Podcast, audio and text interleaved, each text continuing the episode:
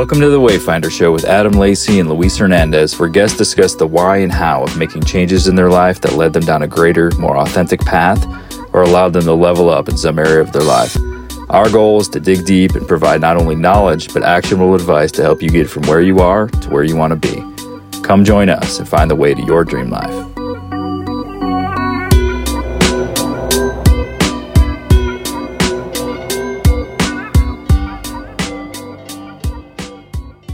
Right, Adam, welcome back to the Wayfinder Show. How how you doing today?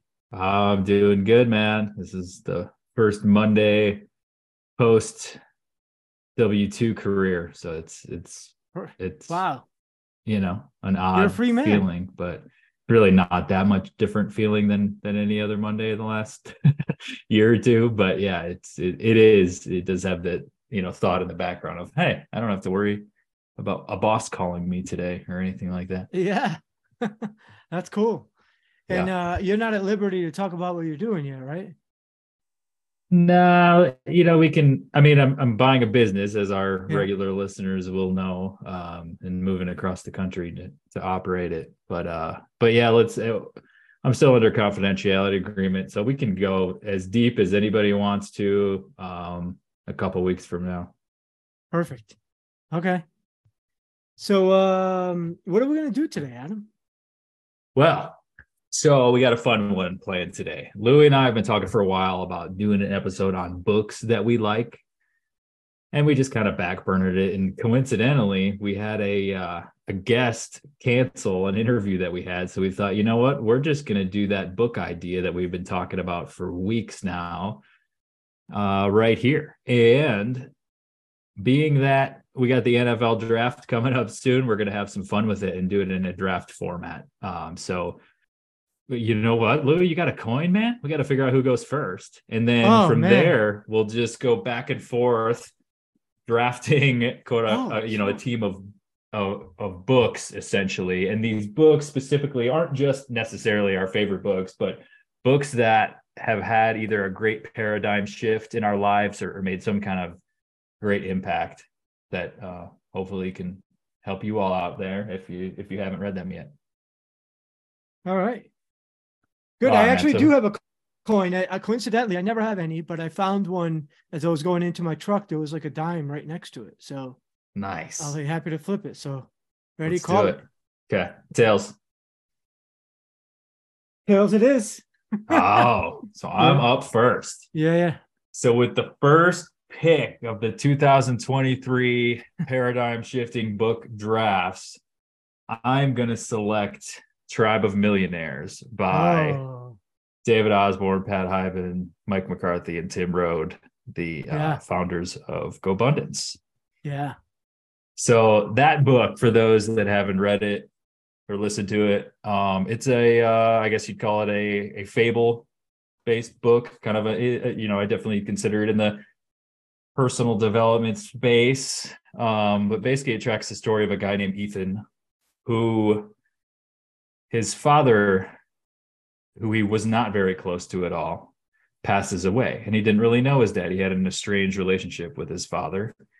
Um, but as his dad passed away, he, he you know, obviously was involved in, in the funeral proceedings and along the lines he realized that his dad lived this whole life that he didn't even know anything about. His dad That's you know in the book sounds like actually a pretty interesting guy and, and he was part of this group that in the book is called tribe of millionaires. And the book you know in general what it talks about is all just the power of relationships the power of the people you're surrounding yourself with. And and so ethan in this book he goes on this adventure where he gets flown to an island in the middle of nowhere um, and he's he's there for a number of days. I don't remember if it's exactly six days or what but basically they take him through a different effect if you will or, or you know a takeaway that you can pull from the book every day. And there's six of these effects um, so kind of six core ideas of ideas of the book which i'll just take you through real quick um, for the listener. And then obviously if you want to dive into it more and get the full effect of this, um, you'll have to read the book. But so there's the influence effect, which little subtitle here your destiny is shaped by those around you. The multiplier effect, the right group of people compounds your efforts. The accountability effect, accountability is the world's most powerful force. The authenticity effect, you find your true self among those you trust. The purpose effect, the right people reveal your richest source of power and the connection effect. Your life will be measured by the quality of your relationships. Um, so yeah, and it, it you know it, it's had a big effect in my life. Um, as Louis and I have talked about it before, we're we're part of a group that's associated with with GoBundance, and and um, basically it's the same same thing run by similar people and all of those pillars that I just went over, all of those effects that I went over are, are, things that that we focus on and we talk about. And it's all about being vulnerable and being authentic and and being held accountable by people and and really just trying to be better versions of ourselves in any way, right? Whether it's finance, whether it's being a better father, better husband, uh, better friend, uh, more physically fit taking more adventures, just just grabbing life big, yeah, so to speak. So so that's why I picked that one. I, I think it's it's it's a great book that everybody can get something out of. Yeah, I, am glad you picked that one. Um, the uh, it, it, I remember reading this one as well, and it really is good. You know, I'm a big fan of Fables, mm-hmm. uh, and they did that one really well. Uh, I I think what stood out to me was, if I remember correctly, was Ethan was kind of a a, a bratty rich kid, right? Like, but he didn't really know mm-hmm. why or whatever. And then he he kind of got like a letter or something telling him to go somewhere by his dad. And I don't think he even had too much respect for his dad or what he did. Right. And it just uncovers like uh who his dad was and how special he was and all this stuff. And he develops this appreciation for him over the the the book and and and and he matures and he you know he be, learns humility and authenticity you know for, through those pillars like authenticity and all that. I think that it was it was it was a really really really good book really touching. Yeah. it, it definitely had a big impact on me. Definitely a paradigm shifter for sure. And Ethan goes through that experience of, of learning all mm-hmm. those things as Louis just described, and then and then comes back and and at the end, of course, applies them to his his life back at home, and lo and behold, he better marriage, uh, more oh. success in business, and, and right. all of those things that I think really truly does happen um, mm-hmm. when you implement a lot of these things into your life for most of us. Yeah. It's a good one. I don't know if I'm going to be able to beat it. And, and the other thing is, I, I kind of was looking for some that I didn't know. You know, I thought about it as ones that people probably won't bring up, uh, although they could. Uh, so I'll try to go with um, one that'll probably come up, uh, you know, by a guest at some point because I think it is a, a pretty popular self-help book, and that is uh, Extreme Ownership, with my number mm. one hmm. pick, by the way. Extreme Ownership by Jocko Willink. Oh yeah, that's a good one. Yeah, so you know, Jocko, Jocko's a pretty famous guy now. I think he's got a pod, and and he, he's he's definitely an influencer. He was a, a U.S. Navy SEAL, if I remember correctly. And all of these books, by the way, I, I read them a long time ago. So I had to sit down and really think through. I looked up some reviews to try to jog my memory.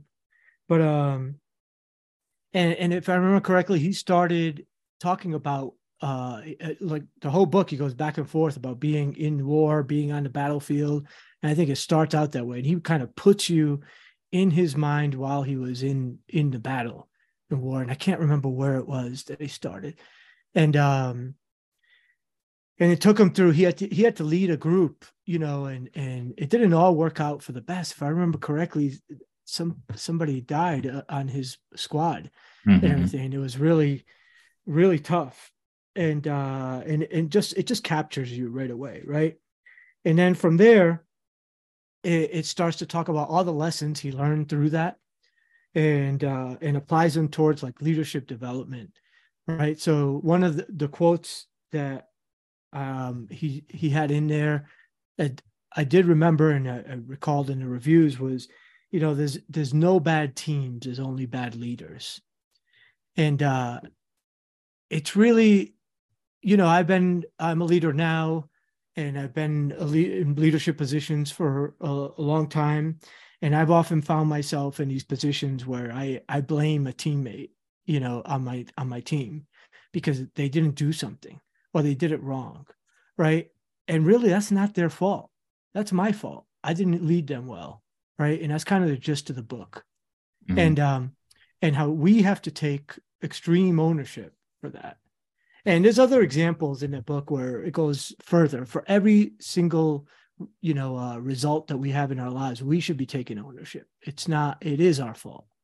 Uh, no matter what it, no matter what happens, it is our fault, and we need to take responsibility for it. Yeah. And you know, we can argue back and forth about whether that's true or not. Like you know, there's the proverbial: you're walking down the street, you get hit by a car. Is that really your fault or not? Um, you know, that's a philosophical debate, right? But overall, I think most of the things that happen to us, we have to look at that way. Because until we do that, we can't really grow or become empowered, right? Um, I look at what happened to me during 2008 in this way a lot. Sometimes when I share with people what ha- you know that we lost everything because of the 08 crisis, and I'm always analyzing it to this day and beating myself. You know, I, I spent a ton of money on going to get a master's to learn more about business and economics and everything, so I could uh, just learn what it what it was I didn't know. And and then uh, people are like, no, but that was 2008. That wasn't your fault. But you know what? It was my fault because it was a lot of things I could have known if I if I you know uh, that would would have said, okay, uh, credit is tightening um, you know, so therefore people might not get loans and therefore I might not be able to sell a home. So what is my, you know, how can I mitigate that risk? Right. Right. Um, so many things like that. So part of it is, you know, systemic, what's happening. It's not within our control, but understanding what's out there is a big thing within our control. And maybe knowing what I, if I, if I don't know about an area, then maybe I shouldn't make a decision you know, with so much um like self confirmation about it without really knowing, hey, this could happen until I've really analyzed that. Right. Yeah.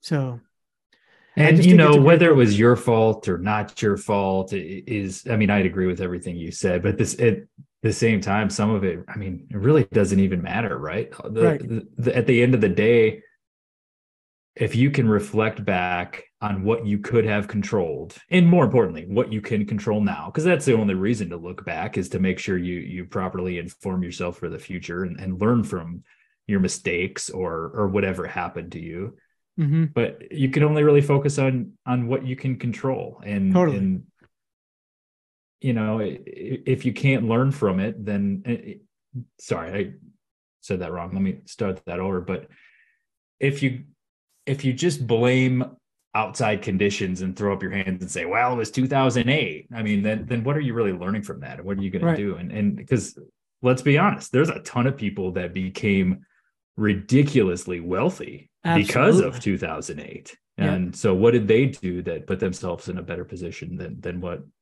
a lot of other people were doing, you know? Absolutely. So. And we can apply this in like any area in life, right? I was working with a couple whose home we're selling that's going through a divorce. And one of them just says, you know, it's the other person's fault, you know, that we're going through this and all that. Right. And and they can't mm-hmm. accept it. And because they can't, nothing's moving forward. Right. And, right. and and so it's just that everybody's got to take understand their part in it and take ownership of it, basically. Yeah.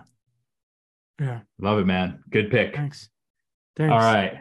Well, you know, from a big theme perspective, my next selection isn't really that far off, but definitely a different perspective. So with the number two pick, I'm going to go with Relentless by Tim Grover. Oh, um, I never read that. Okay. So great book. So for those that don't know, Tim Grover is a strength and conditioning trainer for NBA players. Um, some of his his biggest clients were Michael Jordan, Kobe Bryant, and Dwyane Wade. Those three he talks about a lot in the books um because I think he sees those as is just um, what he would turn. He he classifies people into three different categories in the book, and he's a very direct and blunt guy. So I'm sure his his book, and, and I've heard him on podcasts before. I'm sure he rubs some people the wrong way, but he's he's, he's you can pull i think anybody with an open mind can pull a lot of value out of out of his books and and just listen to him speak but he categorizes people into three categories coolers closers and cleaners and it, it's kind of like you know your coolers are, are, pretty good players and everything in the book since his life is in the nba is centered around nba players. And that's those are the metaphors he's using throughout the book. Closers are your players that that come through in the clutch and, and they hit some good shots every once in a while and, and and maybe even more than every once in a while maybe a lot. And then your cleaners are the people that are just undeniably not going to lose you know they might mm. slip up a time or two but you're not going to beat them you know your michael jordans your kobe bryants but it's it's really not even just centered around like well this is the greatest player of all time as much as it's just the mentality right like think of yeah. kobe and the mamba mentality and jordan just relentless um, pursuit of greatness in everything, whether it's gambling and golf. You know, I mean, it's not always healthy, but it's just right. it's just the most competitive, relentless human beings on the planet, and, and talking all about that. Um, and it's a great book, and it it, it just goes through. He, he lays it out into thirteen different mindset approaches, and and just really outlines the things that these people do that he would call cleaners, things that cleaners do that go kind of above and beyond other people to just basically just not give up. And and kind of similar to what you're talking about with extreme ownership is just just taking the ownership and putting it on yourself and realizing that to be great at something, you need to get do this, this, and this. But if you really want to be unbeatable, then you got to take it a level up from there. And it's on mm-hmm. you and it's in your control. But there's always something you can be doing to put yourself in a better position with mm-hmm. a better chance to succeed, I think is kind of the big takeaway for me. Hmm. So I'd recommend it. He's got a couple books, Relentless, and then he followed up with another book called Winning, which is also really good. But I think Relentless was his first one, and I, would highly recommend it. It's a great book. I just read it uh, for the second time when I was starting um, 75 hard and just just kind of getting that that uh, relentless lion mindset. It's it's a good book for that. Yeah, I'm wondering if he in the in the book is it. I, I assume he just focuses on the character traits of the cleaners. Does he talk well, about?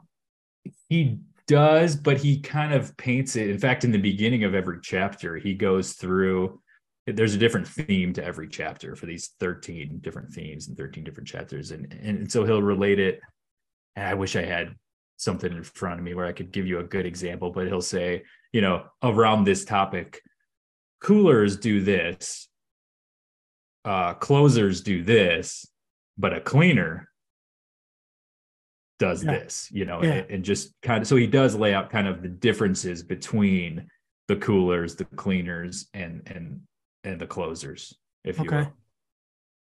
But yeah, I mean, a lot of it really is focused around um, him working with with Michael Jordan and Kobe Bryant and Dwyane Wade, and then sure. also some comparisons to other people who he doesn't necessarily even name, but you know, different clients he works with that you know he wouldn't put in that category. And honestly, it's just it, there's a lot of just interesting stories in there too. So it's it's a good read as well. Okay. Oh yeah, those are man. Imagine being able to work with those guys. You would definitely become right. an expert in something at that level. Yeah. You know, cleaning, I guess. Um, cool. So I'm gonna make my second pick a book called Principles: Life and Work by Ray mm. Dalio. Um, have you read this one, Adam? I think I listened to the audio book of it a while back. It's been a while, but yes. Okay. I don't know if I got uh, through the whole thing. I'm going to be honest with you. I may not have got through the whole thing. It, it's it, long. I remember that being a massive book.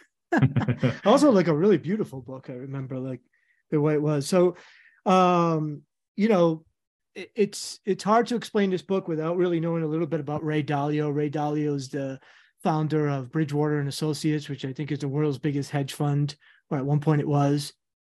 And uh, he's he's a very interesting guy at this point in his life he's just writing a lot of different books about um you know th- this was the first one more about like how to build a good company kind of thing but he writes about economic cycles a lot which i find fascinating and uh just business in general but early in his career he was a pretty smart guy. I think he went to Harvard or something, and he and he tried to come out and start uh, a bit of a, a, an investment fund. I don't know if it was called a hedge fund back then, and and it went.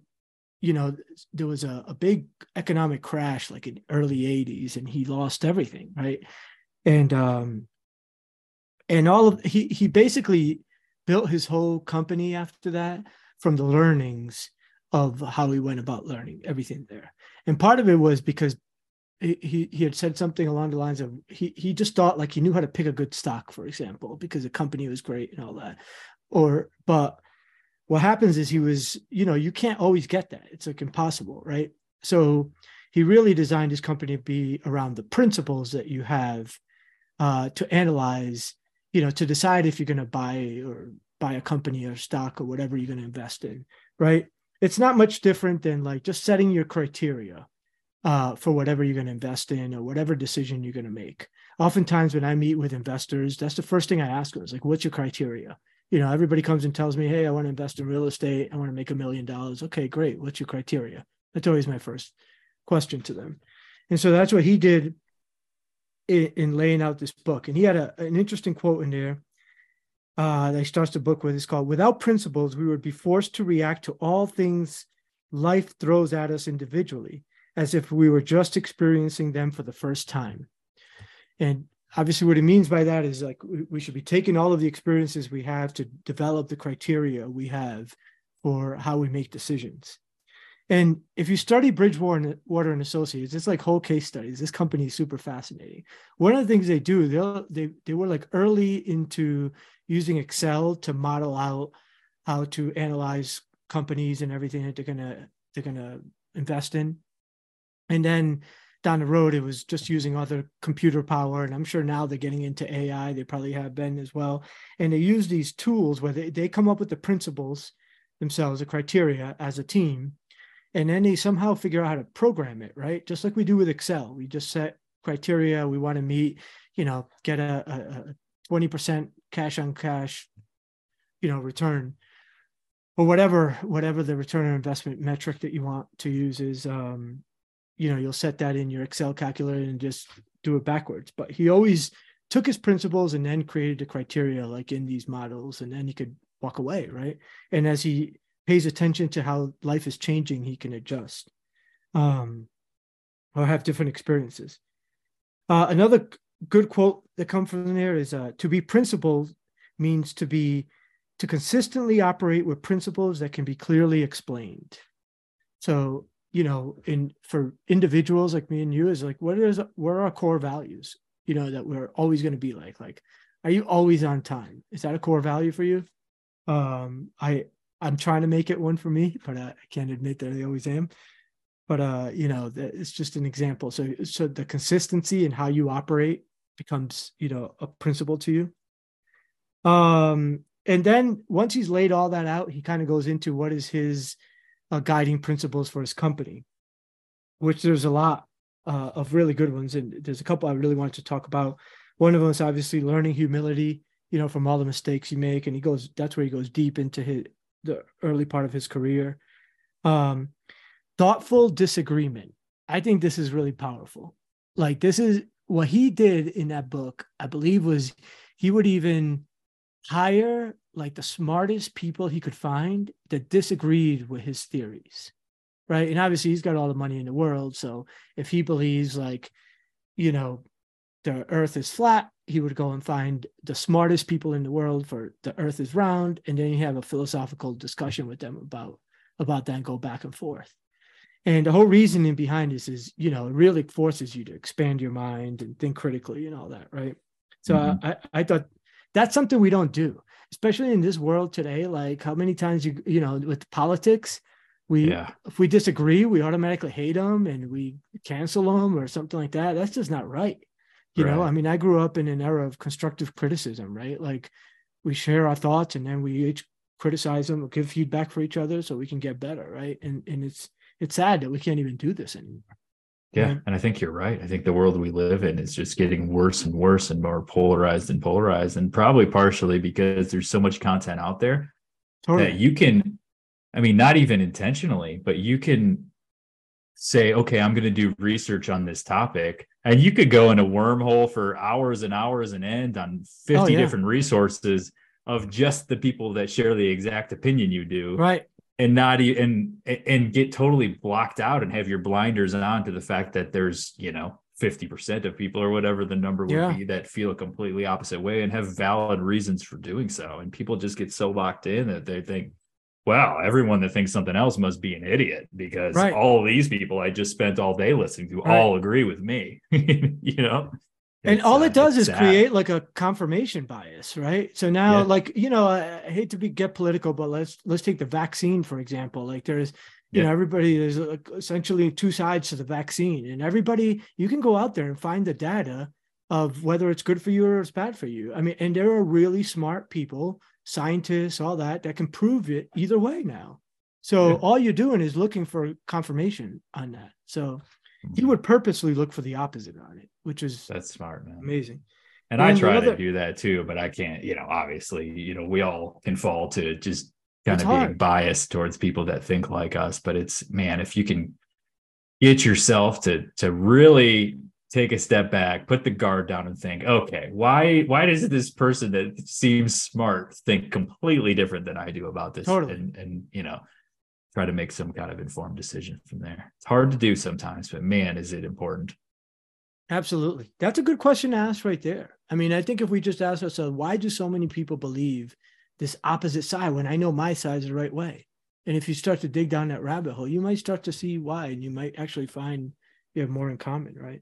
Mm-hmm. But one of the other ones um, uh, that I thought was also really important, and this is so important with family, with teams, with anything, is this concept of radical transparency. And he talks about this so much. And it's, I, I think he, um, on his team, they really look to, I think when they hire everybody, they just want to see how brutally honest you're going to be, right? Not holding back and, and all that, and just, just sharing really what, what you're doing, what you think, all that, and just being brutally, you know, radically transparent on, on what you're doing. I think they even have like these baseball cards they make of all their employees and what they're doing, what their rankings are, and you know, and how there's all, all kinds of stuff like that. And it, I just think that that's also really important. It makes us, you know, it's so easy to hide behind things and, and, and say you're doing this and say you're doing that, but like, what are you really doing? Right. And, and how are you really, and, and what you sometimes hide in your head so you don't offend somebody, so you don't make them feel bad, all that, or, or, or you don't want to come off sounding like a jerk, right? Like it keeps you from actually like growing and, and the whole team growing because you're not sharing what, what's really out there, the elephant in the room, right? That's how that's how you get to groupthink, and that's you know not good either, right? Mm-hmm. And um, the last couple ones are just um, harnessing pain to create positive change. You know, just taking all those the, the losses you have and, and turning them into power i think is is really big. And again he goes back to his time with his fall during the economic cycle in the 80s and how that helped him create the biggest com- hedge fund in the world. And then uh, obviously just embracing reality like it is where it is let's deal with it kind of thing. Mm-hmm. so it's a good book i think especially for somebody who wants to build a company just thinking it through um, you know how to go about doing that yeah, yeah. all right good selection so with my third pick in the draft i'm going with green lights by matthew mcconaughey kind of outside the box pick um, I don't know. I, am sure most of you listening know who Matthew McConaughey is. I'm talking about the actor, the celebrity, the the dude from Dazed and Confused, that that guy. Um, and and you know, I, I admittedly didn't know anything about Matthew McConaughey yeah. before hearing that. Well, hey, this is actually a really good book. You should check it out. And I was like, I was reluctant, but I, I did it anyway. And I actually, and I would recommend this. I I got the audio book, which yeah. was narrated by him, and obviously he's a very charismatic, funny person to listen to. So I'd pro- I think it probably even added to how enjoyable yeah. the book was. But um I did the same. That book I mean, I could not I just wanted to keep listening to it. I think I read it like in a day. I listened to it like in a day. I did it is so thing. good.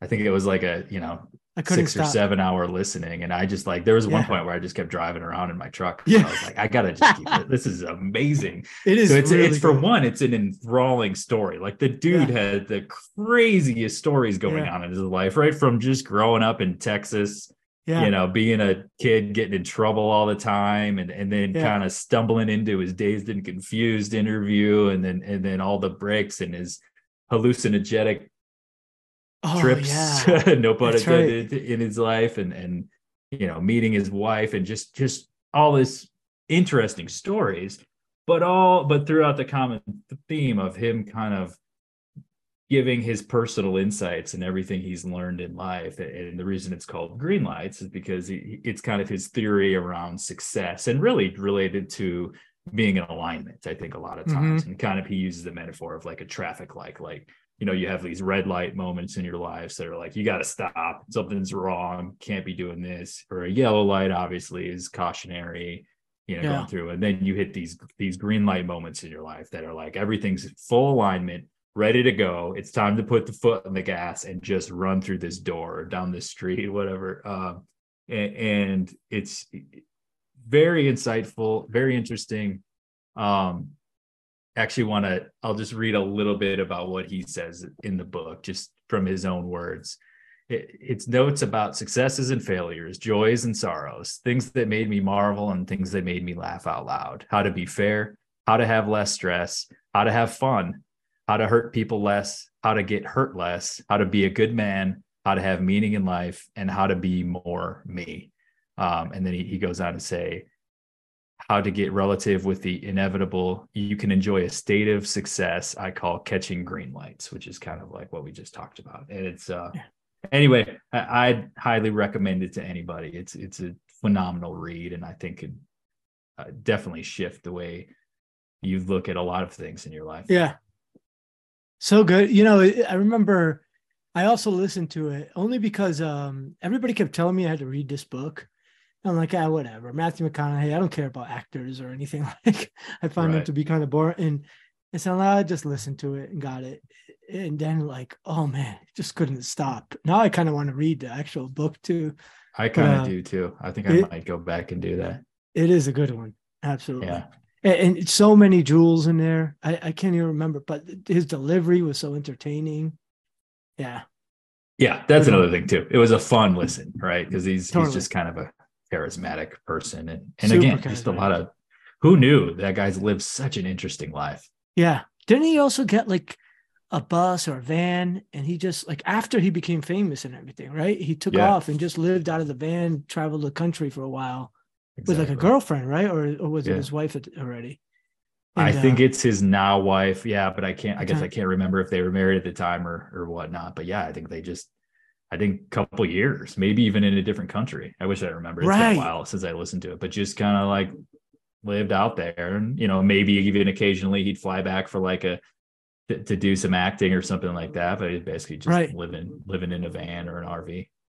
and that was, was neat. He was already famous when he did this. Right. So to just take off and do this was crazy, right? Because you know, anywhere he goes, he's probably going to get recognized. Yeah. Um great. So my last book is uh I, I'm pretty confident you haven't read this one. it's called No More Prisons by William Upski Wimsatt. Okay. And it was written in 1999. It's actually a book of essays. And um, there was one that I was trying to think of paradigm shifters in my life. And there's a lot of them, right? And I think we share a lot of them, but this was one of them for me. He had an essay in there called Homeschooling and Self Education. Um, actually, before I go into that, one of the things about uh, his writing to me, I, I really, he wrote another book called Bomb the Burbs. And William uh, Upski was, uh, he was an old school uh, graffiti ri- writer, essentially. You know, he would go and just tag up like trains and things like that, I believe. And uh, could be getting this somewhere wrong, but he built some fame around this in like the 80s and 90s. Uh, he's probably around my age, so it would probably be the 90s and in New York City area and, and, and tagged up a lot. And so that they used to call that bombing. And so he talked about growing up as like a rich kid in the burbs and, and how they should really be bombing the burbs. And so he he has this very alternative way of thinking. Um, but one of them that I'll challenge you is that essay that has always resonated in me: homeschooling and and self education. And it starts with, and by the way, the whole book you can find on Google Scholar right now. You don't even have to buy it; it's right there. Because I was trying to remember some of it, and I looked it up and found some. Uh, but um, starts out by asking students to go ask their teachers, what is the one thing they learned in school that they could not have learned on their own? Right. And he's just with that question starts the essay. He's essentially challenging why why even go to school? Right? You can learn anything on your own. And I remember when I read that, I was in this couple years out of college, and I think my youngest might have been born or we were expecting, and uh, and we're already thinking about schooling and all this stuff, and it just changed it. Like I only thought there was one way you can get educated, which was to go to school, and no, you could do so many other way things to learn in life. And and he starts to study some of those and show how it can be way more effective right? And if i remember correctly there was even an example of like a kid who wanted to learn i, th- I think he was really into J- japanimation you know that those comics uh, japanimation comics i don't mm-hmm. know if mm-hmm. they still call it that um and so then the parents start developing like a whole curriculum around this right? So they the kids start learning a foreign language through that. They go to they go to Japan, right? They learn all all the culture. They learn math how they do all the everything we need to learn, but all on their own. Rather, and, and they made it a homeschooling curriculum rather than going to school. And I just found that to be um, really interesting. And he he described how um, uh, that was leading to the self schooling movement. Now this this book is now over 20 years old, so it, it, I don't know if schools are obviously just as relevant now as they were before, but we are starting to see some changes, right? Like with the hybrid model, uh, it allowed, you know, my daughter actually left a traditional high school and, and joined, went back online after going online because of COVID. We would have never even thought of that, right? And she was doing pretty well with that, went to a real school, wasn't doing so well. Then she joined, went back to online. Now she's getting ahead. She's actually going to graduate a year early. Uh, wow. And she's studying classes that she really likes, like forensics and different things she didn't have available to her you know it's expanding her mind so so in a way i think it's like it was a little premature this book maybe because now i think hybrid model is allowing us to become more mainstream and and mainstream schools are uh, allowing for for some of these uh, self-schooling uh, methods right um so anyways I, I just thought that was interesting another another reason if you're an old school hip-hop head like i am you know, like uh, that 80s, 90s style of hip hop. He he's very much from that era and he writes in that style. And I he, you know, quotes like KRS One and all these old school hip hop heads. So it was uh something I really related to uh, a lot. But um yeah. That, nice man. That's, I'll have uh, to check no that out. And you are correct. I have not read that, nor I don't know that I've ever even really heard of it. So, but it sounds interesting, definitely. I mean, yeah. and I'm I'm I think we align pretty closely on the idea that you know maybe traditional school systems aren't aren't always the best and that that they could be modified. Um, yeah, you know, and I know there's different models out there that I've at least looked into and thought about, like the Acton Academy and some of the these other yeah. conversations. Like you know when we had the conversation with Lena on one on whenever her episode about just different options and how maybe a lot of kids aren't really learning the best in the traditional school environment where you sit in a desk and just listen be lectured to all day. I know, you know, it wasn't wasn't very interesting or informative to me. And and I can see, you know, going forward how like, well, we can probably solve this problem in one way or another, you know? And so so I love totally. looking at different alternatives like that. I think um it, it's something that I'm recalling now more when I read this book how was the impact. Like I think I told you, our daughter was young. We we uh, lived in Baltimore. I think I mentioned this during the Lena episode, um, and we had we were uh, going to a Montessori program in Baltimore City, and we helped. You know, we were some of the founding parents at that school. Like we're uh, the original parents for that school in Baltimore.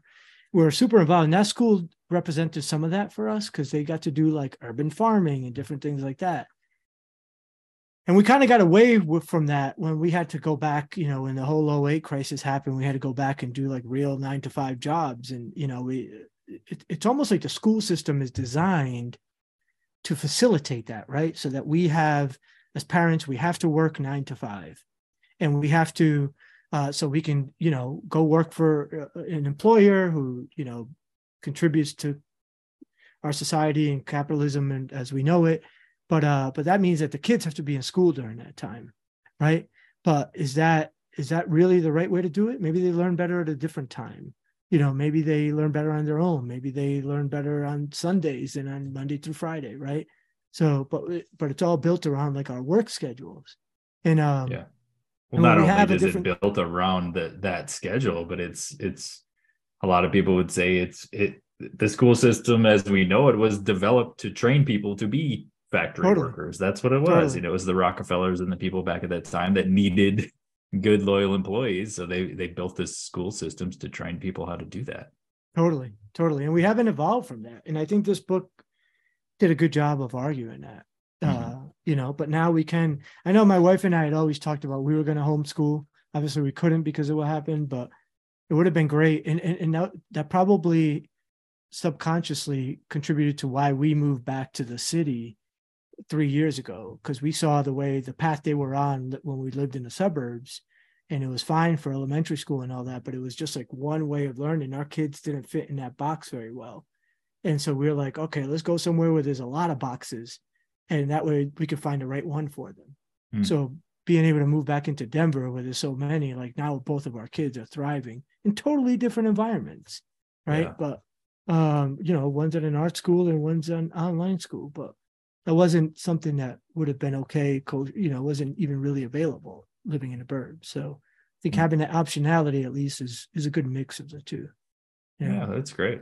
And hopefully those options are becoming more and more prevalent. It seems like they are i, I yeah. think. I think so. I mean with charter schools and things like that for sure.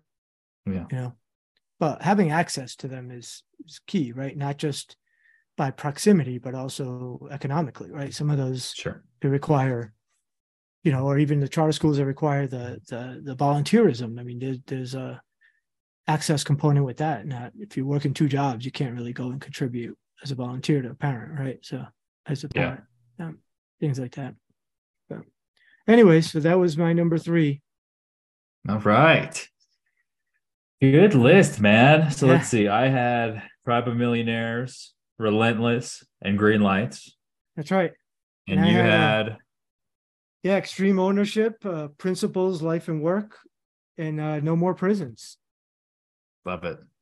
Yeah. Well, cool. Well, hopefully everyone out there takes the opportunity to read some of these books and and you know obviously if you need any more recommendations or any other ones that Louis or I think are interesting feel free to reach out I I read all the time. I always have at least one, if not sometimes three or four books going right. at any given time. So uh, I love reading. I, it's just it's something I enjoy doing, and I think I get out of a lot out of it. So happy to share that any way I can.